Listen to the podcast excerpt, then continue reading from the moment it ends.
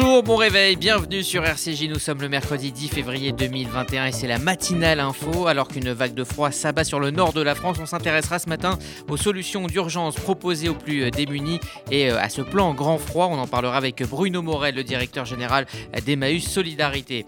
Nous irons en Israël où la campagne de vaccination anti-Covid ralentit faute de volontaires. Parmi les solutions envisagées, payer les vaccinés. On en parlera avec Gérard Benamou depuis Tel Aviv. Et puis en fin d'émission, vous retrouverez la chronique geek de Stéphane Zibi qui évoquera la face cachée des applis de restauration par livraison euh, avec l'explosion du phénomène des dark kitchen. Bonjour Margot Siffer. Bonjour Rudy, bonjour à tous. Il est 8h45 secondes et voici l'essentiel de l'actualité. La matinale info, Rudy Saad. Et le nord de la France se réveille donc frigorifié. 23 euh, départements de la Bretagne et du Grand Est sont encore en vigilance orange neige et verglas. Quatre départements des Hauts-de-France sont eux en alerte grand froid. À Paris, le ramassage scolaire est suspendu aujourd'hui dans quatre départements d'Île-de-France en prévision euh, en prévention de l'épisode neigeux. Il s'agit des Yvelines, du Val d'Oise, de l'Essonne et de la Seine-et-Marne. Les cours en distanciel seront donc privilégiés. Par ailleurs, la N118 est fermée depuis hier soir 21h. Euh, L'ONG Médecins du Monde a demandé euh, quant à elle la réquisition de logements vacants et d'hôtels. Autre grand sujet du jour en France, la libération de la parole sur les violences sexuelles et euh, donc réplique de l'affaire du Hamel. On a appris hier soir la démission du directeur de Sciences Po. Frédéric euh, Mion a fini par euh, céder. Le directeur euh, de Sciences Po Paris a démissionné hier de son poste. C'était le souhait formulé le mois dernier par plus de 500 étudiants et professeurs dans une lettre ouverte. En effet, le haut fonctionnaire avait fini par avouer il était au courant des accusations d'inceste visant Olivier Duhamel. Et par ailleurs, le producteur Gérard Louvain et son compagnon Daniel Moine sont visés par quatre nouvelles plaintes pour viol et agression sexuelle. Quatre nouvelles plaintes ont été déposées auprès du parquet de Paris entre fin janvier et début février. Elles visent le couple formé par les producteurs Gérard Louvain et Daniel Moine. Pour rappel, une première plainte avait été déposée par le neveu de Gérard Louvain pour complicité de viol par ascendant sur mineur de 15 ans début janvier. Depuis, une dizaine de victimes auraient contacté l'avocat des plaignants. Les deux accusés ont annoncé hier qu'ils portaient plainte pour le chantage dont ils sont victimes. Et dans ce contexte, le gouvernement réagit. Hein. le garde des Sceaux, Éric Dupont-Moretti, était l'invité du journal de France de hier soir. Après la libération de la parole au sujet de l'inceste, le gouvernement a été sommé de réagir. Éric Dupont-Moretti a notamment plaidé pour la mise en place d'un nouveau crime. Il pénaliserait toute pénétration sexuelle sur mineurs de moins de 15 ans. Il ne sera donc plus question de parler de consentement avant cet âge-là. Une autre mesure a également été prônée, celle de débuter la prescription à partir de la dernière victime d'un même auteur. Il s'agirait ainsi d'assurer une égalité de protection pour euh, chacune d'entre elles. Le garde des Sceaux en a parlé euh, hier soir au JT de France 2. Ce que l'on veut faire bouger, c'est une prescription que l'on a qualifiée de réactivée. Je vous explique très vite. Un même auteur commet cinq faits. Quatre de ces faits sont prescrits.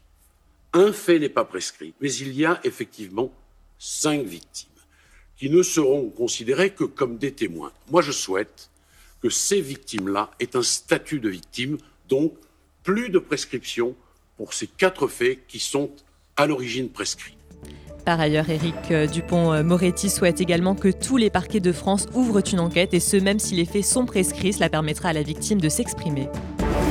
En France, toujours, le projet euh, de loi sur le climat arrive au Conseil des ministres. C'est aujourd'hui que va être euh, examiné le très attendu projet de loi sur le climat. Il est issu des propositions de la Convention citoyenne sur le climat. Ce texte présente un test très euh, important.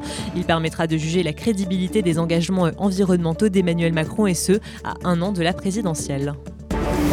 Sur le terrain du coronavirus, la, la France a franchi la barre des 80 000 morts. C'est un triste cap qui a été euh, franchi euh, hier. La France a dépassé les 80 000 morts euh, du Covid et la bataille semble loin d'être terminée face à la propagation des nouveaux variants. En effet, d'après Olivier Véran, ils augmentent d'environ 50% par semaine. face à cette situation, le ministère de l'Éducation nationale a mis à jour son protocole sanitaire. Oui, il s'agit d'un protocole sanitaire dit renforcé. Le texte prévoit désormais que les élèves de maternelle présentant des symptômes symptômes et n'ayant pas été testés devront rester 7 jours à la maison. Il ne précise toutefois pas quels sont les signes évocateurs. Pour rappel, 934 classes sont pour le moment fermées, soit un total de 0,17%, deux fois supérieur à celui de la semaine dernière. Et dans ce contexte, le Parlement a validé hier la prolongation de l'état d'urgence sanitaire. L'état d'urgence sanitaire est prolongé jusqu'au 1er juin. Gauche et droite se sont toutefois prononcés contre le maintien pour trois mois et demi supplémentaires de ce régime d'exception. Il permet notamment des restrictions de déplacement et peut aller jusqu'au confinement de la population. Les experts de l'OMS, quant à eux, sont toujours à Wuhan, en Chine, à la recherche donc de l'origine de la pandémie. Les experts de l'OMS se sont exprimés hier. L'espèce animale à l'origine du Covid n'a pas encore été identifiée et ce à l'issue d'un séjour de 4 semaines. La transmission animale est probable, a simplement fait savoir le chef de la délégation. However, uh, Cependant, la conclusion suggère que l'hypothèse d'un incident de laboratoire est hautement improbable pour expliquer l'introduction du virus dans la population humaine. Et ce n'est donc pas dans les hypothèses que nous allons suggérer.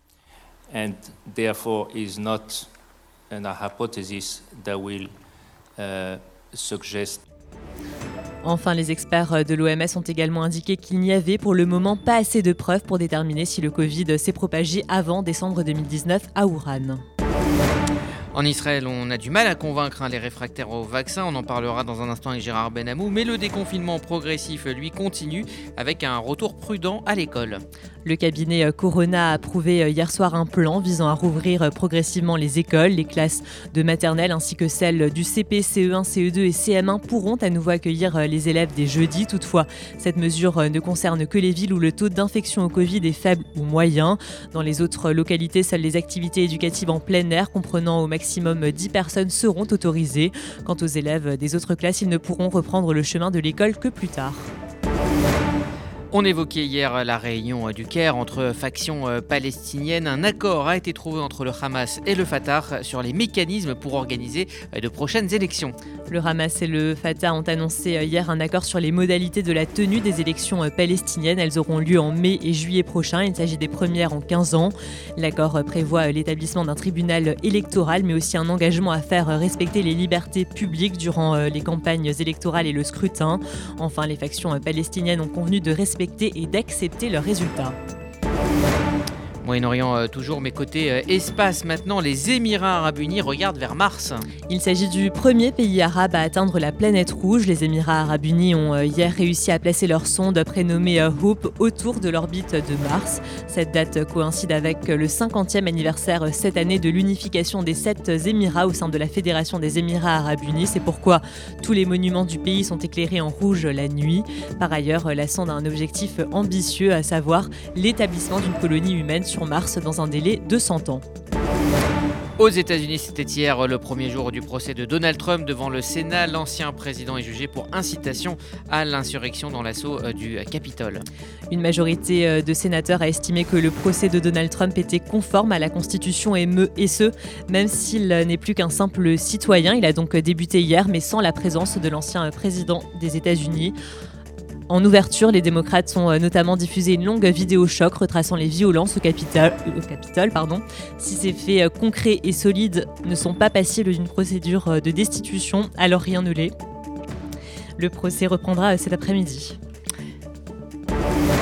Et puis euh, cette euh, information en Pologne, deux historiens spécialistes de la Shoah ont été euh, condamnés à s'excuser. Oui, la justice polonaise a ordonné hier à deux historiens renommés de publier des excuses. Il s'agit de la présidente du Conseil international d'Auschwitz et du président de l'université d'Ottawa. La raison des inexactitudes dans un livre sur l'Holocauste. C'est tout. Oui, cet ouvrage, hein, donc, euh, il fait état de nombreux cas de complicité de Polonais dans le euh, génocide euh, juif pendant la Seconde Guerre mondiale. Et donc les chercheurs ont annoncé vouloir faire appel. Merci Margot. Vous écoutez euh, la matinale euh, info de RCJ, je vous rassure, Margot Siffer va très bien. Il est 8h09 minutes. Dans un instant, nous irons en Israël où la campagne de vaccination ralentit et où euh, tous les moyens sont bons pour encourager la population à, se protéger contre le Covid-19.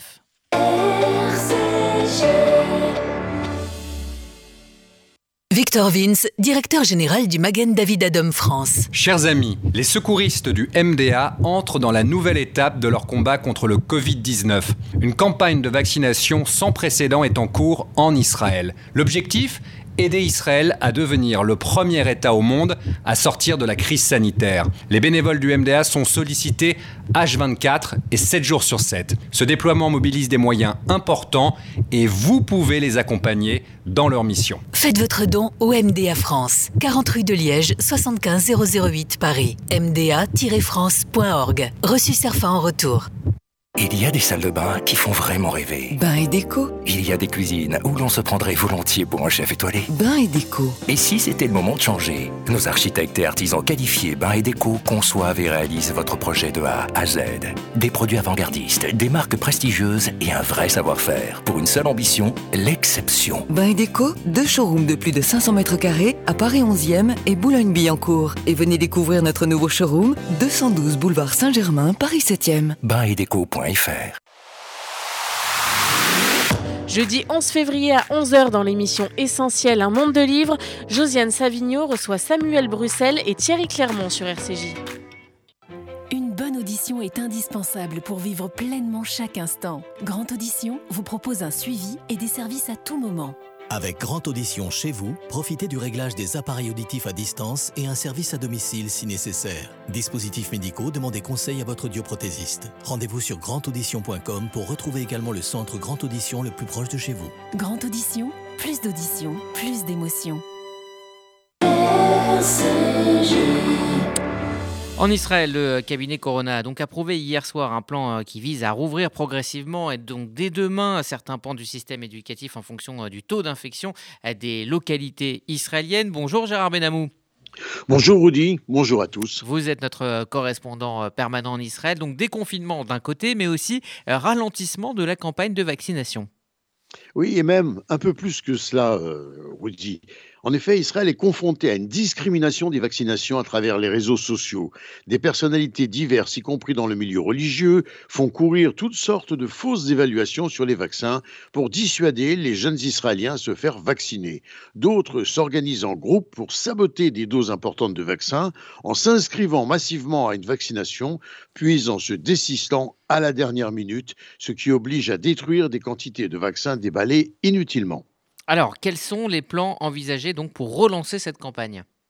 Eh bien, cette situation qui s'est installée dernièrement et qui provoque un net ralentissement de l'ordre de 50% des vaccinations a conduit le ministère de la Santé à réfléchir actuellement à un plan visant à déléguer des personnels de santé dans les bureaux des firmes majeures du pays pour vacciner les employés une initiative problématique au niveau logistique parce que chaque travailleur en Israël est adhérent d'une caisse particulière. Une variante du système est également envisagée.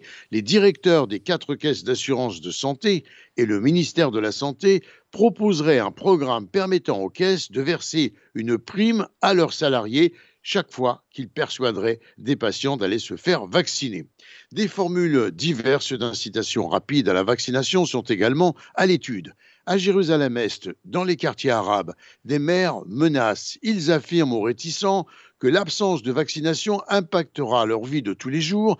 Ils pourraient ne plus avoir le droit d'entrer dans des hôtels, des musées, des écoles ou même dans des mosquées. Or, le ramadan est proche. Autant de mesures difficiles à envisager toutefois juridiquement. Alors on parle de diplomatie maintenant, euh, Gérard, dans les euh, milieux politiques à Jérusalem. On s'inquiète euh, du silence de Joe Biden par rapport à son allié Benjamin Netanyahou. Oui, de plus en plus, il faut bien le dire. Le président américain, trois semaines après sa prise de fonction, n'a toujours pas fait signe à Benjamin Netanyahu ou même à Israël. De plus en plus d'observateurs estiment que ce silence n'est pas un geste inoffensif qui serait lié seulement au protocole diplomatique. Ils s'interrogent maintenant sur l'approche de la nouvelle administration américaine vis-à-vis de la région, surtout après l'attitude du président qui s'est abstenu de toute mention d'Israël dans un discours de politique étrangère très important prononcé le 4 février dernier. Ce blanc est venu, il faut bien le dire, ajouter à l'apparente froideur de Joe Biden. Netanyahu a bien voulu minimiser autant qu'il a pu cette situation en déclarant qu'il s'attendait à ce que Joe Biden l'appelle bientôt. Danny Dayan, ancien consul général d'Israël à New York, a relevé, lui, qu'il pourrait s'agir d'une procédure adoptée inspirée du comportement glacial de Benjamin Netanyahu, réservé à l'époque à Barack Obama, et que tout le monde avait pu constater. Cependant, D'autres pays de la région, dont l'Égypte, s'inquiètent du silence de la Maison-Blanche. Le quotidien libanais Al-Arbar a rapporté samedi que les dirigeants du Golfe sont préoccupés également par l'approche du président Biden au Moyen-Orient. Quant à Jérusalem, on craint surtout de voir certains acteurs politiques malveillants interpréter, je cite, cette froideur comme un signe que les États-Unis ne soutiendraient plus Israël. Alors diplomatie, euh, toujours pour terminer, avec euh, l'arrivée d'une délégation marocaine à Tel Aviv. Ah, là, c'est plutôt le beau fixe, hein, il faut dire. Alors, cette délégation s'est rendue devant le bâtiment rue Ayarkon à Tel Aviv, du futur bureau de liaison du Maroc, des locaux pour l'instant en travaux. Le chef du bureau, Abdelrahim Bayoud, a rencontré dans l'après-midi le ministre israélien des Affaires étrangères, Gabi Ashkenazi, lequel lui a souhaité un plein succès dans le développement des relations amicales entre le Maroc et Israël et des coopérations entre les deux pays tandis que l'ambassadeur d'Israël à Rabat, David Govrin, rencontrait le ministre marocain des Affaires étrangères. Désormais, une ligne aérienne entre Tel Aviv et Rabat a été inaugurée et quatre accords réalisés dans le domaine de l'eau, de l'aviation et de la finance. Gérard Benamou, en direct de Tel Aviv pour RCJ. Merci euh, Gérard. RCJ, il est tout juste 8h16. Dans un instant, dans le dossier de la matinale info, nous ferons le point sur la situation des sans-abri en France alors qu'une vague de froid euh, s'abat euh, sur le nord du pays.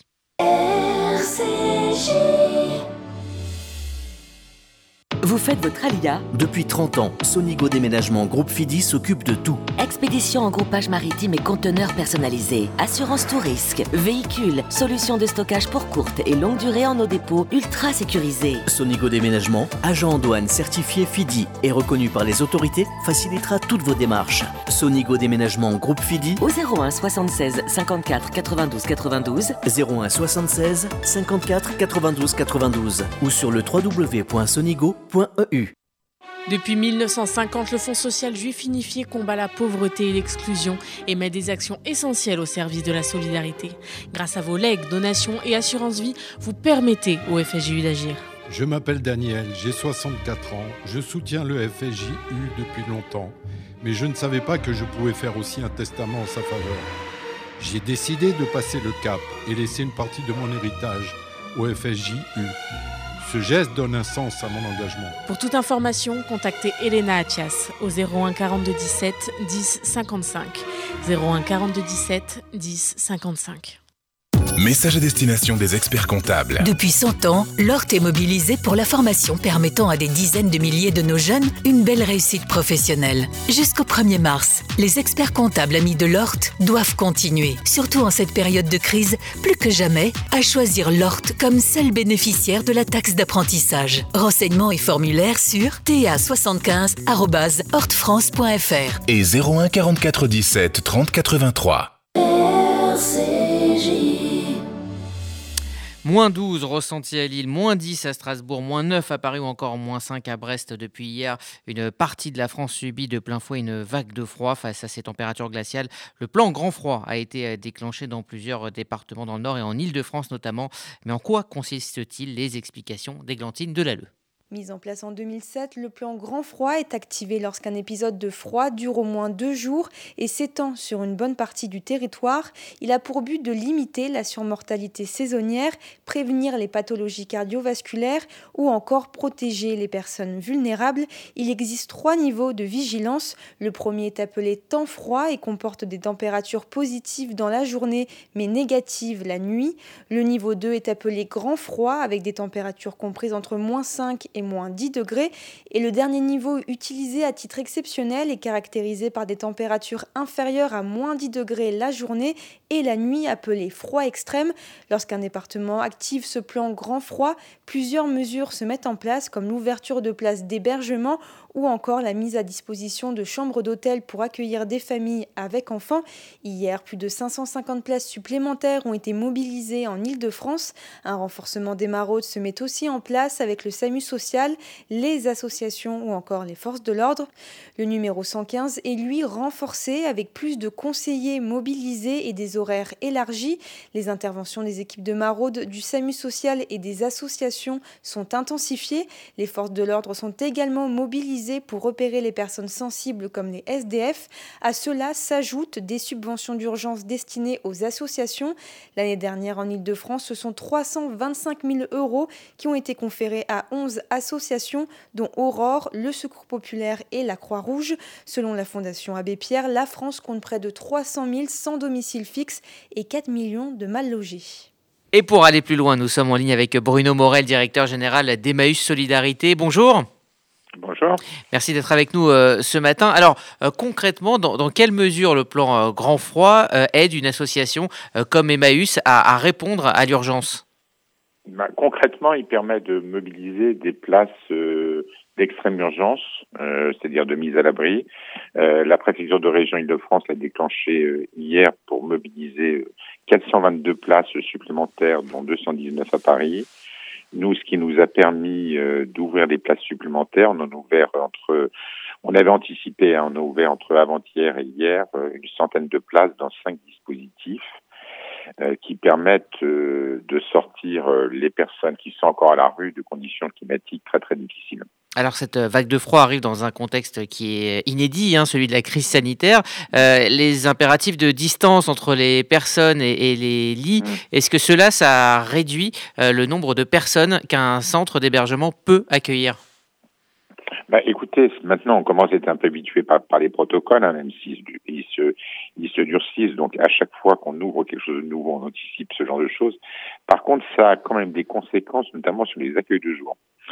Euh, puisqu'on est obligé de limiter la jauge par rapport aux distances euh, qui doivent être respectées. Donc on s'organise par des tranches horaires.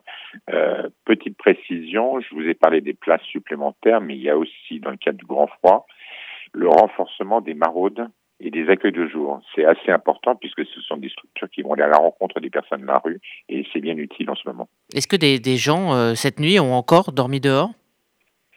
Vraisemblablement, vous savez, si je prends euh, la situation du, du, bois de Vincennes, euh, et pourtant il y a eu des efforts. Hein. Il y avait pas loin de 200 personnes il y a deux mois dans le, dans le bois de Vincennes, 120 hier. Je sais qu'il y a eu des places supplémentaires qui ont été mobilisées, euh, mais peut-être qu'il y a des gens qui sont encore passés au travers des, des mailles du filet. Donc par rapport au message qu'on peut faire passer, si jamais il y a des difficultés, il faut vraiment orienter les personnes vers les accueils de jour qui sont très très mobilisés pour euh, pouvoir les prendre en charge. Oui, parce que le, plan Grand Froid, c'est aussi de la communication envers euh, les populations qui en auraient euh, besoin pour justement les, informer et les mettre à l'abri. C'est de la communication et puis il ne faut pas l'oublier, c'est aussi de la mobilisation des équipes, des équipes salariées, des équipes bénévoles dans des conditions où vous, vous doutez bien qu'ils ne sont pas toujours faciles, puisque tout se cumule là, contexte sanitaire, respect des gestes barrières, distribution des, de, tout ce qui va bien au niveau matériel euh, sanitaire et surtout mobilisation de place. Alors, on évoque hein, le cas des 300 000 sans domicile fixe à, finalement à chaque grande vague de froid, euh, mais que faudrait-il, selon vous, pour travailler sur des, solutions plus pérennes? Alors, 300 000, ça inclut les personnes qui sont déjà en hébergement. Mmh. Les, les sans-abri, ils sont encore trop nombreux. Le problème, c'est qu'on a une vraie difficulté dans le pays à faire un, recensement au-delà des initiatives de type celle de la ville de Paris de faire des nuits de la solidarité. Euh, ce qu'il faut, c'est à la fois continuer à créer des places, et, il faut le reconnaître, il y a un effort considérable fait en matière de création de places d'hébergement d'urgence. Mhm. On est passé dans quelques années de 80 000 à pas loin de 200 000, donc là, il faut, voilà, il faut connaître les choses. Mais, mais, mais ce qui bloque encore, c'est à la fois des places à la hauteur des besoins, mais surtout la production de logements euh, sociaux à coût abordable.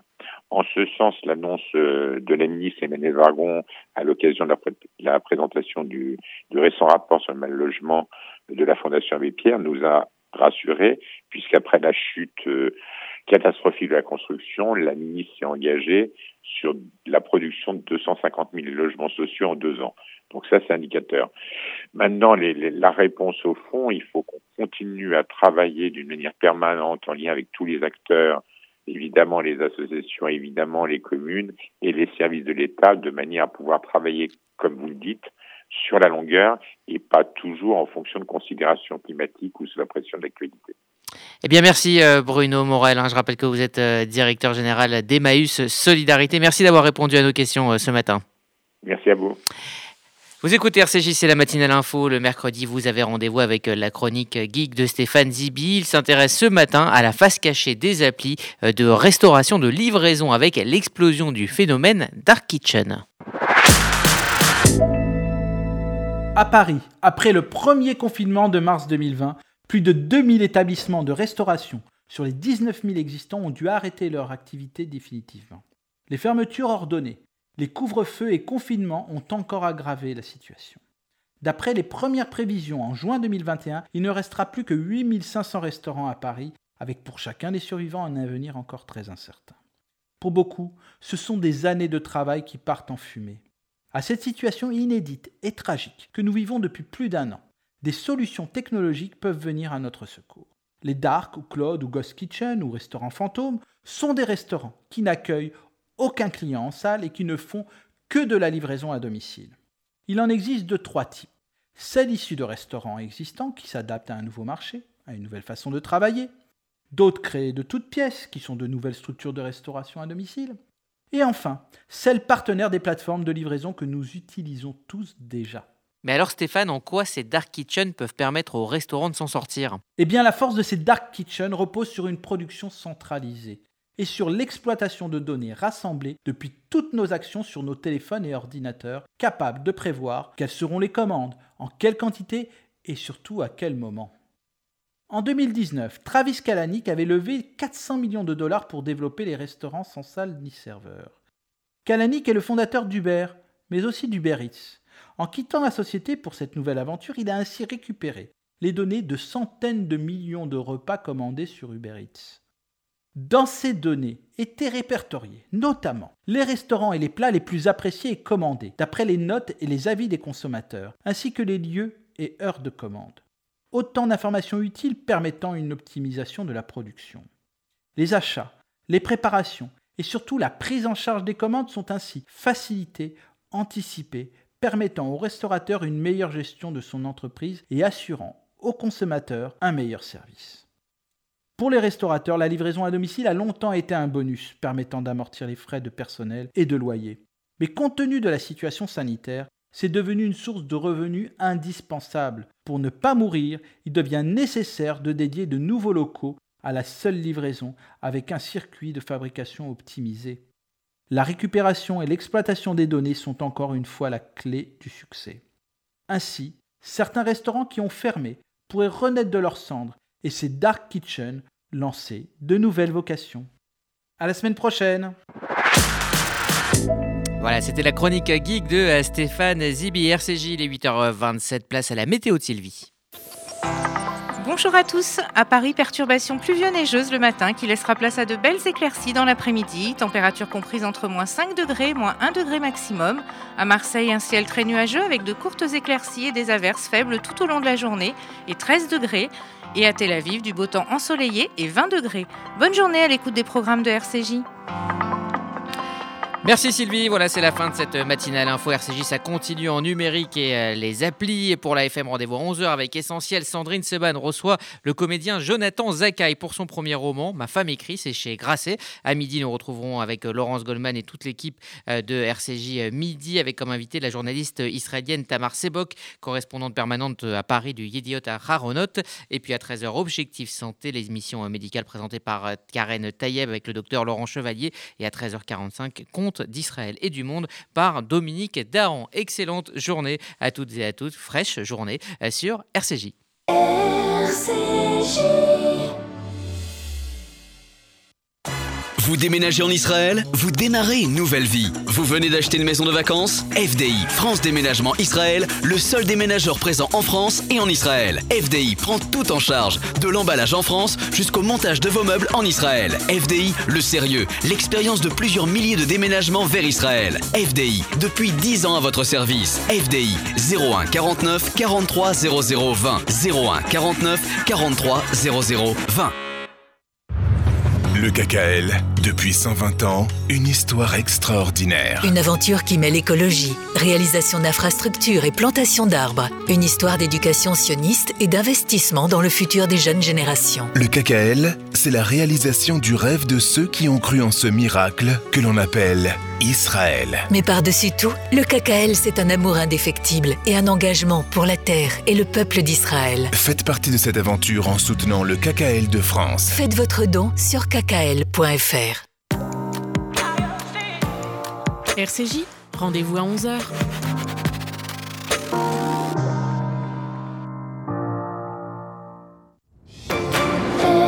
RCJ.